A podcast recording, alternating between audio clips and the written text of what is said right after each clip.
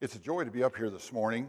I got to confess, a lot of what I know about Scripture I learned from a guy standing back there in the back, Dr. Phil Smulin. If you hear anything that sounds familiar, yes, I probably did borrow it from one of your sermons. New Testament faith, New Testament salvation is by faith. Old Testament salvation was by obedience. I was at a conference in Kenya and I heard that remark during a break made by an older pastor to a younger. Was he right? Well, whether he was right or not, he's among a vast number of Christians who believe that God changed his plan of salvation in the New Testament. Others believe that it changed from time to time in the Old Testament as well. So let's see if we can track down Old Testament salvation. And we'll start in Genesis with a visit to the Garden of Eden. If you're able, please stand for the reading of God's Word. I'm going to read from the New American Standard Version uh, instead of what's in your text, so you'll notice a few differences. You'll also notice I didn't bring my Bible up here. As my eyes get older, I need a larger and larger font, so I have to print it out. So uh, uh, I am reading from uh, we'll start with Genesis 1, Genesis 3, 1 through 7. The other parts we'll read as we get to them. Now the serpent was more crafty than any beast of the field which the Lord God had made. And he said to the woman, Indeed, has God said, You shall not eat from any tree of the garden? And the woman said to the serpent, From the fruit of the trees of the garden we may eat, but from the fruit in the tree which is in the middle of the garden, God has said, you shall not eat from it or touch it, lest you die. And the serpent said to the woman, You surely shall not die, for God knows that in the day you eat from it, your eyes will be opened, and you will be like God, knowing good and evil. When the woman saw that the tree was good for food, and that it was a delight to the eyes, and the, the tree was desirable to make one wise, she took from its fruit and ate. And she gave also to her husband with her, and he ate. Then the eyes of both of them were opened, and they knew that they were naked. And they sewed fig leaves together and made themselves loin coverings. Father God, we pray that as we look at your word this morning, that you might teach us from it. Help us to see ourselves through the lens of the first gospel. May your Holy Spirit inscribe your word on our hearts and give us faith to trust in your word both your word as written and your word incarnate, your word made flesh, who is Jesus Christ our Lord, in whose name we pray. Amen. Be seated. Now, before we dive into the text this morning, you should know that, like many Presbyterians, I find my theological home in what is called covenant theology or Reformed theology. And the Reformers believed, from what they saw in Scripture, that man is fallen that fallen man is born in sin, that sinful man has a heart of stone, and that without the Spirit's work of regeneration is unable to turn from his sinful nature to follow God. I believe, as did the reformers, that Scripture clearly teaches that man cannot earn forgiveness or salvation. Therefore, God makes a covenant with his people that he will provide the way of salvation. And down through history, God calls his people to trust him for salvation. The reformers believe that we are saved by God's grace through faith in the work of an anointed substitute. We are saved by grace alone, through faith alone, in Christ alone. The word Christ comes to us from Greek. If it were in Hebrew, it would be Messiah. And both of these words mean one that is anointed. So salvation is by grace alone, through faith alone, in the anointed one that would come, the Messiah, the Christ.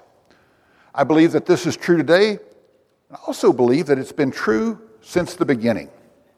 If that premise is correct, then it must have, been, must have been true for all the Old Testament saints. If Adam and Eve are to be saved after the fall, it must be by grace alone, through faith alone, in Christ alone.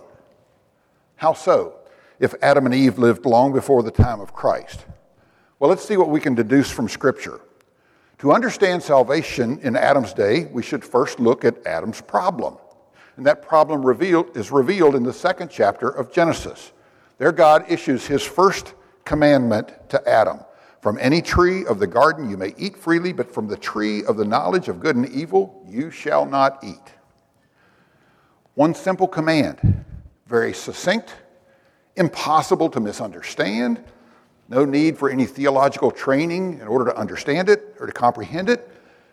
No preacher needs to explain it to you. Eat anything you want except from that one tree. If they could have obeyed that one command, God's word could have ended at the end of Genesis 2 with the words, and they lived happily ever after. But they may have been living happily for the moment.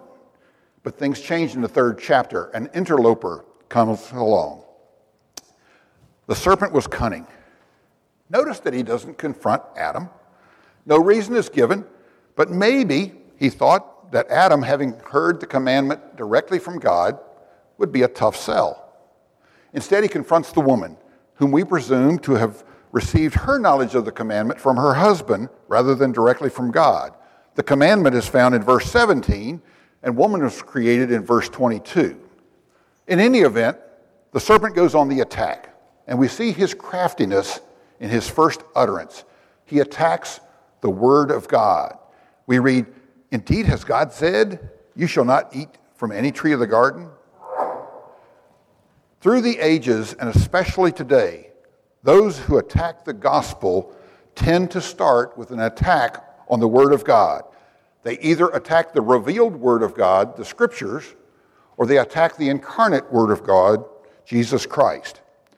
An attack by Satan and his minions is usually leveled against God's Word, God's dependability, God's truthfulness, even God's very existence. The Bible tells us that God does not change. It appears that Satan does not change much either. So the first sin was committed by man desiring to be like God. And the, the eyes of Adam and Eve were open as a result of sin, and they now have special knowledge. They understand good and evil.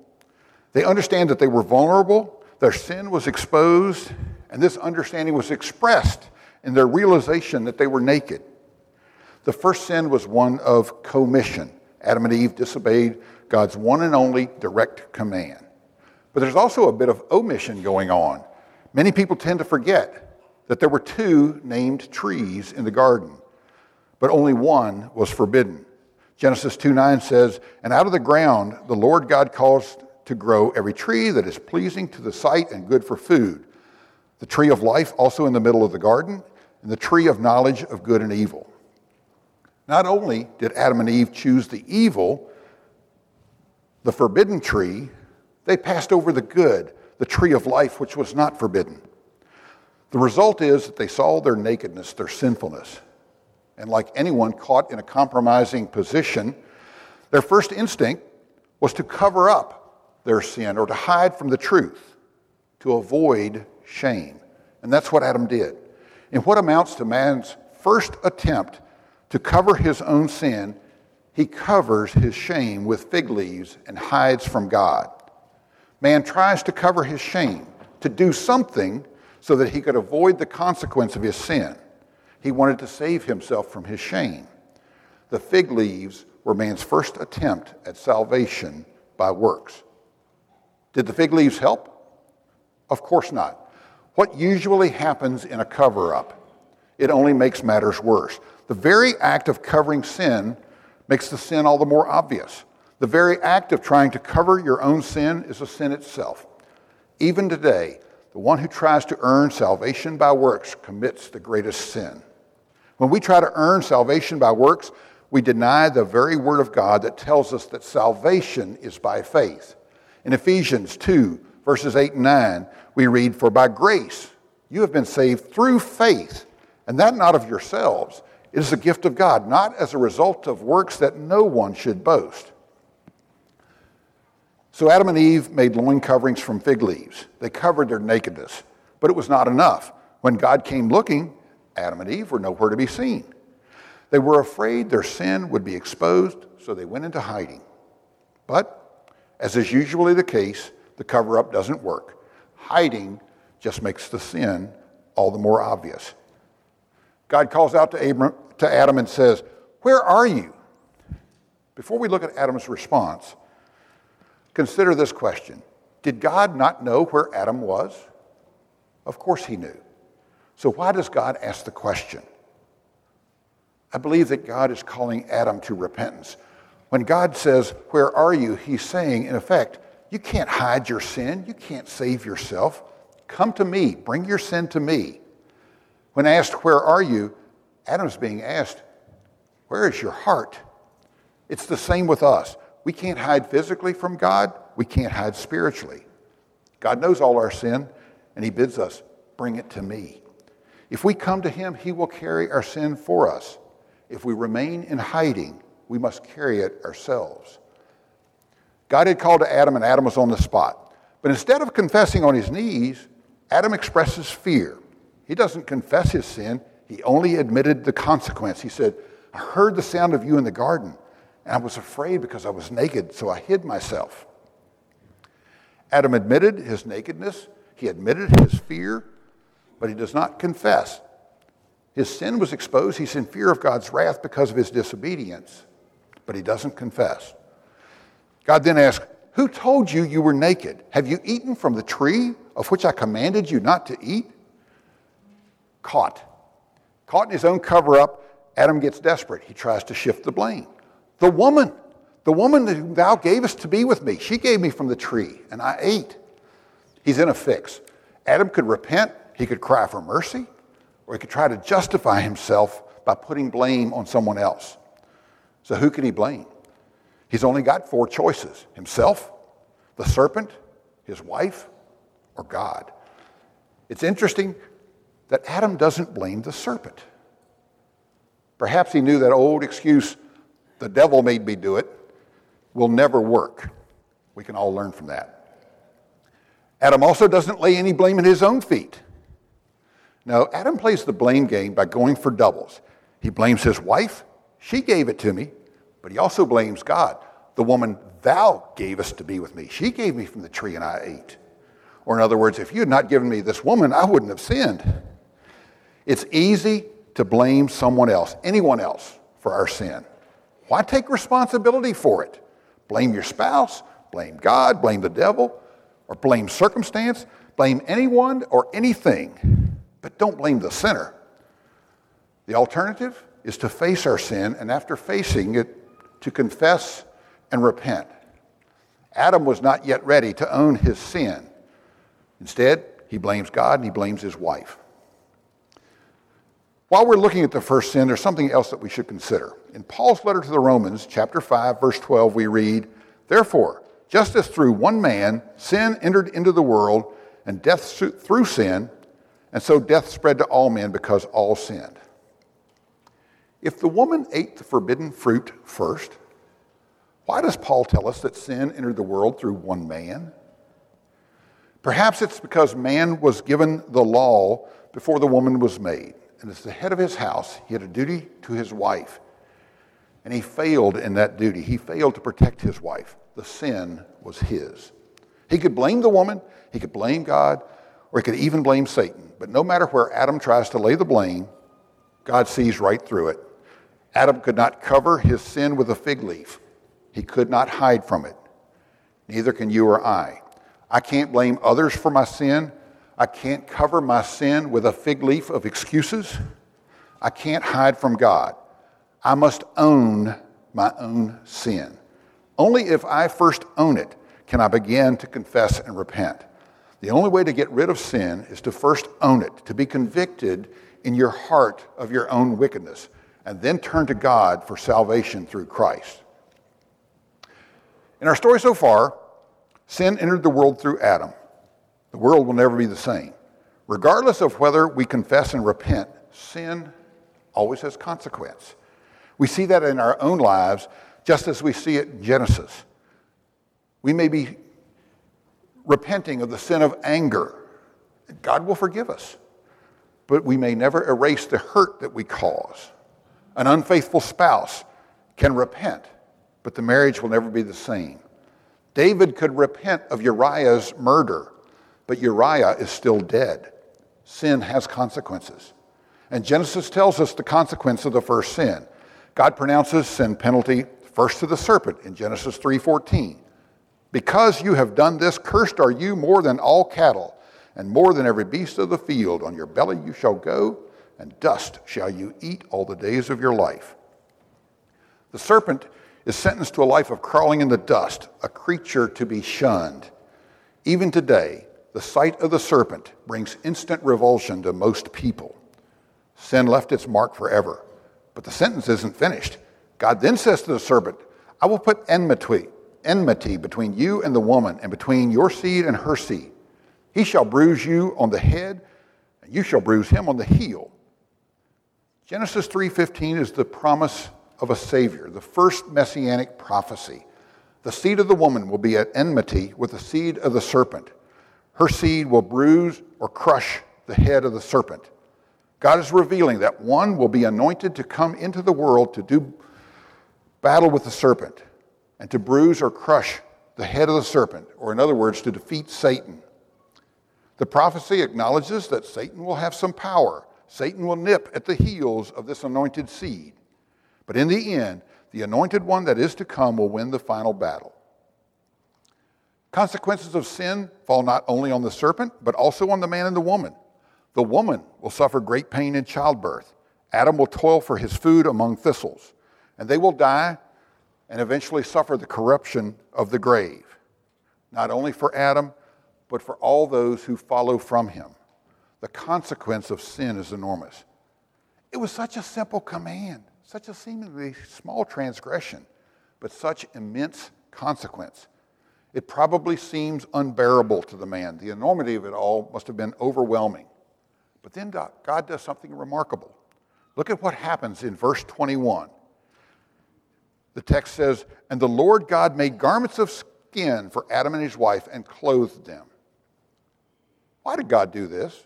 Why did God clothe them in garments of skin? To see what the skin covering was, it is important to first see what it is not. The garments of skin were not just a physical covering of nakedness. Man could do that for himself, and in fact, already had back in verse 7, where we told that he, they sewed fig leaves together and made coverings for themselves. Clothing made from plants provides covering of nakedness in many parts of the world, even today. God did not do this simply to cover nakedness. Neither was it done for warmth. Adam and Eve lived in a temperate climate. They had no need of clothing for warmth before they fell into sin.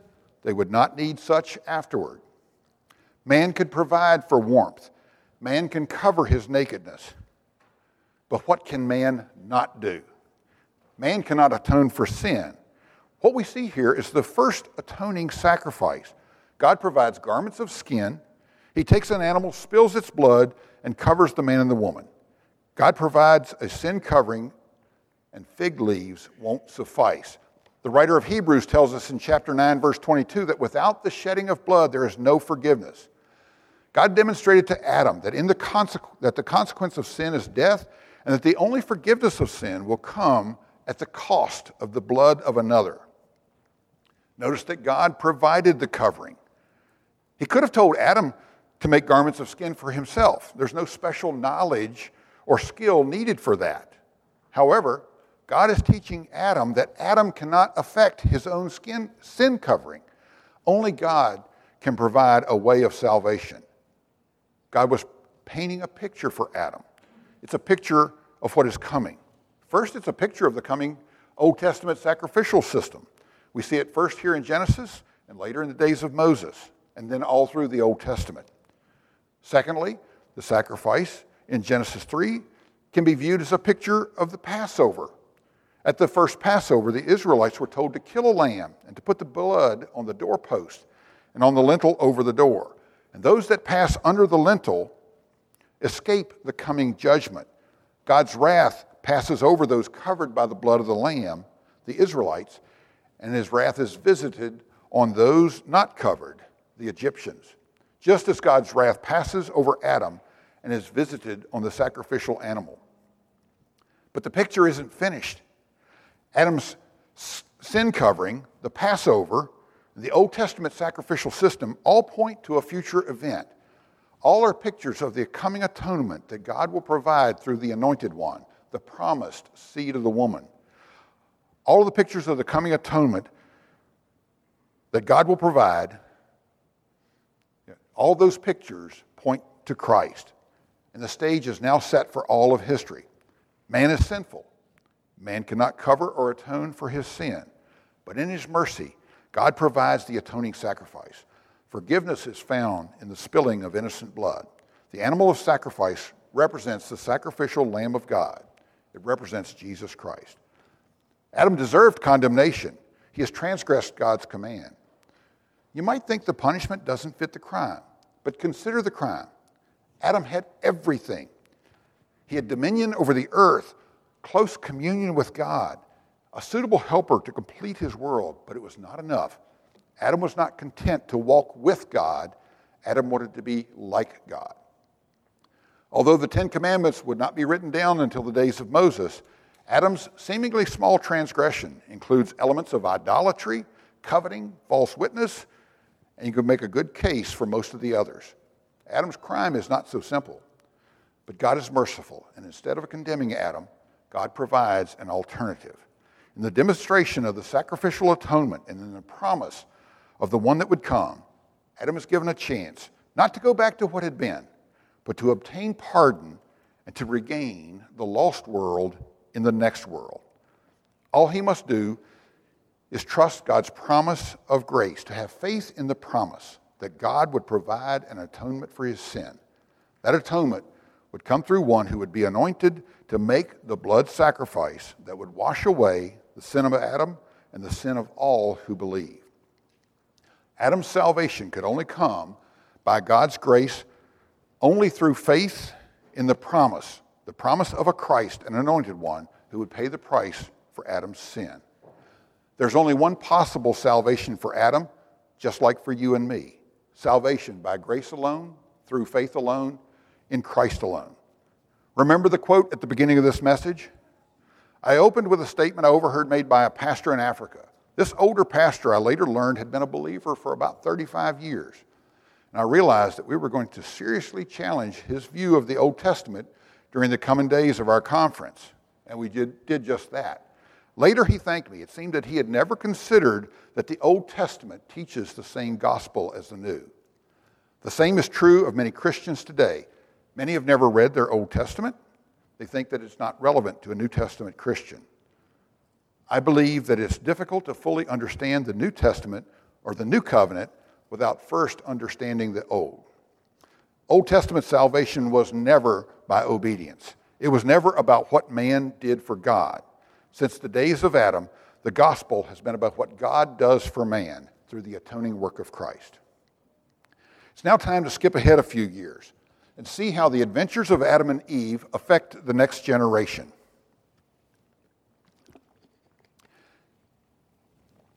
In the fourth chapter of Genesis, we meet two sons, two sons on different roads. It's surprising how often brothers are as different as night and day, and this story is no exception. Cain and Abel travel to the beat of different drums. We don't know why that was, but we will consider how their differences affected their lives. Before we consider their differences, let's first look at some things that must have been similar. Consider their upbringing. Cain and Abel were sons of the same father and mother. They had no other outside influence in their formative years. They would have had the same training. Both would have been taught at their parents' feet. So both would know from the lips of Adam and Eve how sin entered the world, and both would have been taught, like their father and mother, that they too are sinners in need of forgiveness. Both would have been told of the promise of the seed of the woman, even though mom and dad might not have fully understood the implication of the prophecy. Both sons would have been told of the first animal sacrifice and how blood was shed in order for their sins to be covered. Both would have been told that the sin covering represented what would be accomplished by the one who would come to bruise the head of the serpent. Many Bible scholars believe, with good evidence, that at this point in history, Adam and Eve and their sons were vegetarians, that they obtained their food by tilling the soil. We see strong evidence for this throughout the early chapters of Genesis. Genesis 1:29 we read, "Then God said, behold, I have given you every plant yielding seed that is on the surface of all the earth, and every tree which has fruit yielding seed, and it shall be food for you. And to every beast of the earth, and to every bird of the sky, and to everything that moves on the earth which has life, I have given every green plant for food. And it was so. Genesis 2 9. Out of the ground the Lord God caused to grow every tree that is pleasing to the sight and good for food. Genesis 3:17. Cursed is the ground because of you. In toil you shall eat of it all the days of your life. Both thorns and thistles it shall grow for you, and you shall eat the plants of the field. Even in the days of Noah, references are made that indicate that man still worked the soil for his food. Genesis 5:29. Now he called his name Noah, saying, This one shall give us rest from our work and from our toil, from the toil of our hands arising from the ground which the Lord has cursed. It's not until after the flood that we find the first reference to the eating of meat. And this reference indicates that a change is being instituted, which provides even more evidence supporting the theory. In Genesis 9 3, God tells Noah, Every moving thing that is alive shall be food for you. I give all to you as I gave the green plant. So, if we assume the scholars to be right, then Adam and his sons found their living from tilling the soil, not by raising livestock for meat. Even Abel would have made his living the same way. But Genesis 2, Genesis 4 2 tells us that Abel was a keeper of flocks. So, why does Scripture tell us that Abel was a keeper of flocks? Let's see if we can find a hint from what follows. Scripture next tells us that Cain and Abel brought sacrifices before the Lord. This would seem right and proper. Dad would have told them the story of the first sacrifice made on behalf of himself and their mother. It is not unlikely that mom and dad would have commemorated that sacrifice in some way, perhaps just by retelling the story, or maybe by singing songs about it, or perhaps by commemorating the sacrifice by imitation. The lessons and practices would have been handed down to their sons. Now we see Cain and Abel come before their Lord with their offering. Reading in Genesis 4, starting at verse 3.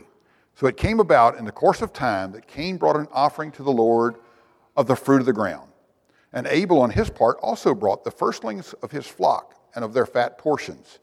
The Lord had regard for Abel and for his offering, but for Cain and for his offering, he had no regard. The offerings brought by the brothers are different. Cain harvests his crop and brings an offering of produce. Abel has slain an animal from the flock and brings his offering from the one that was slain. God regards with favor the offering made by Abel and disregards the offering of Cain. Here there's different, dis, disagreement among scholars, but I believe that the difference in the offerings and what lies behind that difference is the key to what happens. Abel kept a flock, but not for food as near as we can tell. Perhaps he kept the flock for the very purpose of commemorating the sacrifice that God made when he provided a sin covering for Adam. It seems that Abel knew and believed in the significance of the slain sacrifice, the need of the spilling of blood. He knew what it meant to trust God's promises and he trusted that God would send an anointed one, the seed of the woman, to crush the head of evil. Abel remembers the story of the slain lamb by which God provided the covering for the sin of his parents and for the sins of all believers.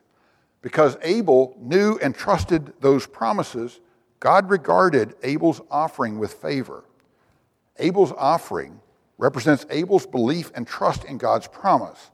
And God credits to Abel the righteousness that is bestowed on all of those who believe and trust in God. Abel brought the firstlings of the flock, the fat portions. He offers us the spilt blood of a sacrificial lamb. He is a child of faith, a child of the promise. His heart is right with God, so God has regard for his offering. As a believer in God's promise, Abel is the figurative father of all righteousness. Now, you might think the deduction I make here is arguable, but the fact that Abel's offering was made by faith while Cain's was not is confirmed in the New Testament in Hebrews 11, verse 4. By faith, Abel offered to God a better sacrifice than Cain, through which he obtained the testimony that he was righteous. Abel's offering was by faith. Abel had faith in God's promise, passed down from his parents. He had faith in the promise of the anointed one that would come. But what about Cain? Genesis tells us that God rejected Cain's offering. We read, But for Cain and for his offering he had no regard. So Cain became angry and his countenance fell. You know, as a child and later as a young man, I always thought that Cain got a raw deal. In my limited thinking, I believe that God was too harsh on Cain. I could not understand why Cain's offering was not acceptable. It wasn't until I believed the gospel that understanding of this text began to creep in. I came to realize why God had no regard for, for Cain's offering. Unlike Abel, Cain's heart is not right with God. He's not trusting in the promise represented by the sacrificial lamb, and that is reflected, this is reflected in his offering of produce. It's an offering from the work of his hands. Cain's offering, unlike Abel's, does not commemorate the act of sin covering that we see in Genesis 3. No blood was spilled, and there's no picture of a sin covering.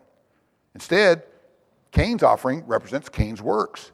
Cain's offering of the work of his hands was a reflection of his father's attempt to cover his shame by sewing together fig leaves. Dead plants can't cover sin. Fig leaves won't do it. Cain's crop of barley won't do it. Not for Adam, not for Cain, not for you or me. Cain saw no need to cover his sin by the blood of a lamb. Cain was the first to approach God not on the basis of God's plan of salvation, but on his own terms. Cain was first to deny the gospel of grace by substituting his own works. Sin must be redeemed in blood. God drew that picture for Adam. Of the two sons, Abel understood the picture and embraced it. Cain ignores the picture and tries to earn salvation by what he does, by his works. Even God's admonition that if you do well, will not your countenance be lifted up? Even that was not taken to heart. Instead of falling on his knees in repentance, Cain falls into even greater sin. And that sin reached its zenith as we see this hard hearted man murder his own brother. Jealousy is an ugly thing. As is often the case of the unrepentant, Cain addresses the wrong problem. Rather than obeying God and doing right, Cain takes his anger out on his brother.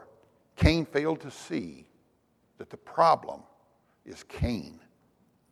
When he murdered his brother, he destroyed the one who made a better sacrifice. He destroyed the one who was right with God. Did he think that somehow that this would make him right with God? Did he think that this would make his sacrifice better by eliminating the competition? It doesn't work. He could not improve his worthless offering by eliminating those who make a better offering. Cain had a heart steeped in sin. He failed to see that he was not in a competition for God's favor. Comparative merit is never the answer. Comparative merit always leads to one or two destructive errors. The first error is made when we compare ourselves favorably with others that we see in some visible sin. How often do we hear Christians compare their righteousness to others?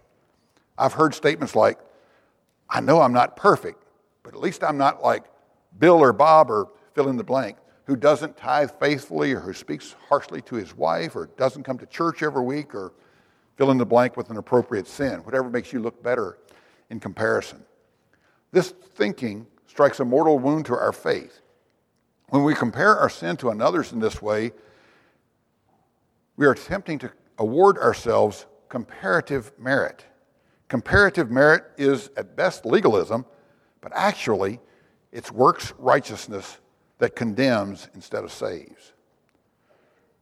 The second error would come in when you compare yourself to another and you come in second. This will typically lead to jealousy rather than repentance.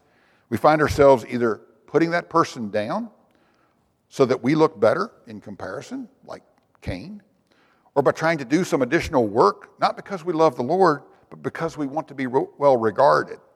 That second error is also destructive. Like the first, it is outside of the gospel. Righteousness by works was the sin that Cain committed. His jealous anger, directed at his brother, was destructive.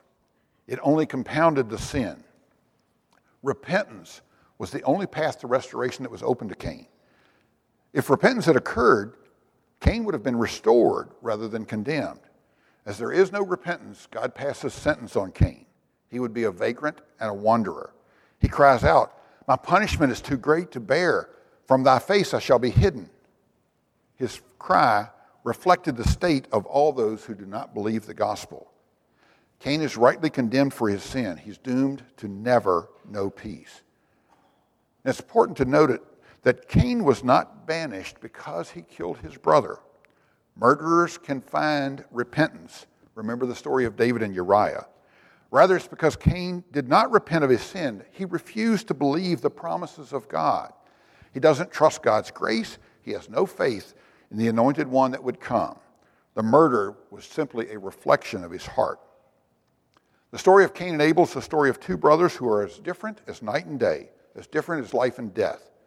Abel is alive by his faith in the promise of God. Abel believed the promise of God. He believed in the anointed seed of the woman that would come and someday crush the head of Satan. He believed that the blood of an anointed substitute would cover his sin. Even today, Abel enjoys the reward of his faith. Today, he is in the presence of God. He's praising God for his grace in sending the anointed one, whom he now knows to be Jesus Christ, in whose presence he now stands. Cain, on the other hand, tried to make himself right with God by offering his works. He cares not for the promise. His faith is not in the future work of an anointed one. His, instead, his faith was in his own self righteousness, represented by the offering of the works of his hands. He believes in himself rather than the one who would come. Cain's offering was rightly rejected by God because Cain rejected the free grace that God had offered to him. Cain was and is dead in his works of self righteousness. His sentence to a life of wandering, a life apart from God, continues today. But even today, Cain has only himself to blame for being cast out of the presence of God. Cain and Abel, two sons of the same earthly parents, but two sons on different roads. Abel took what will later be called the narrow road. He trusted God's grace, God's mercy, he had faith in God's promise. He looked forward to the coming of the object of that faith, Jesus Christ. Abel was saved by grace alone, through faith alone, in Christ alone. Even after God admonished Cain to choose a different course, Cain refused to do so. He traveled the road that is wide and that will be chosen by many after him. He chose to carry the weight of his sin himself, and he carried it in bitterness as he wandered in the wilderness, far from the presence of God. We all face the same dilemma. We must all choose to trust God's grace or to trust our own works.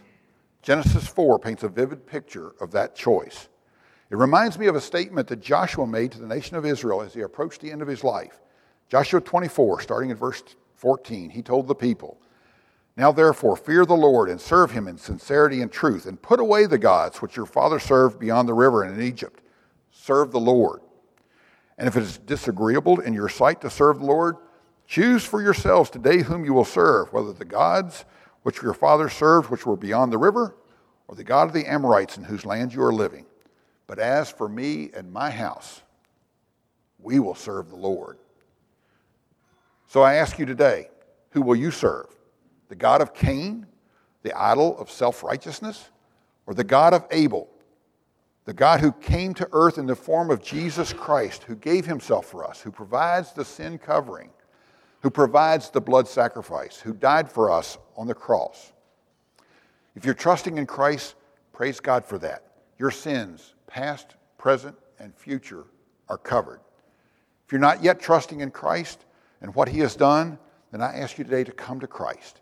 He is willing to cover your sin.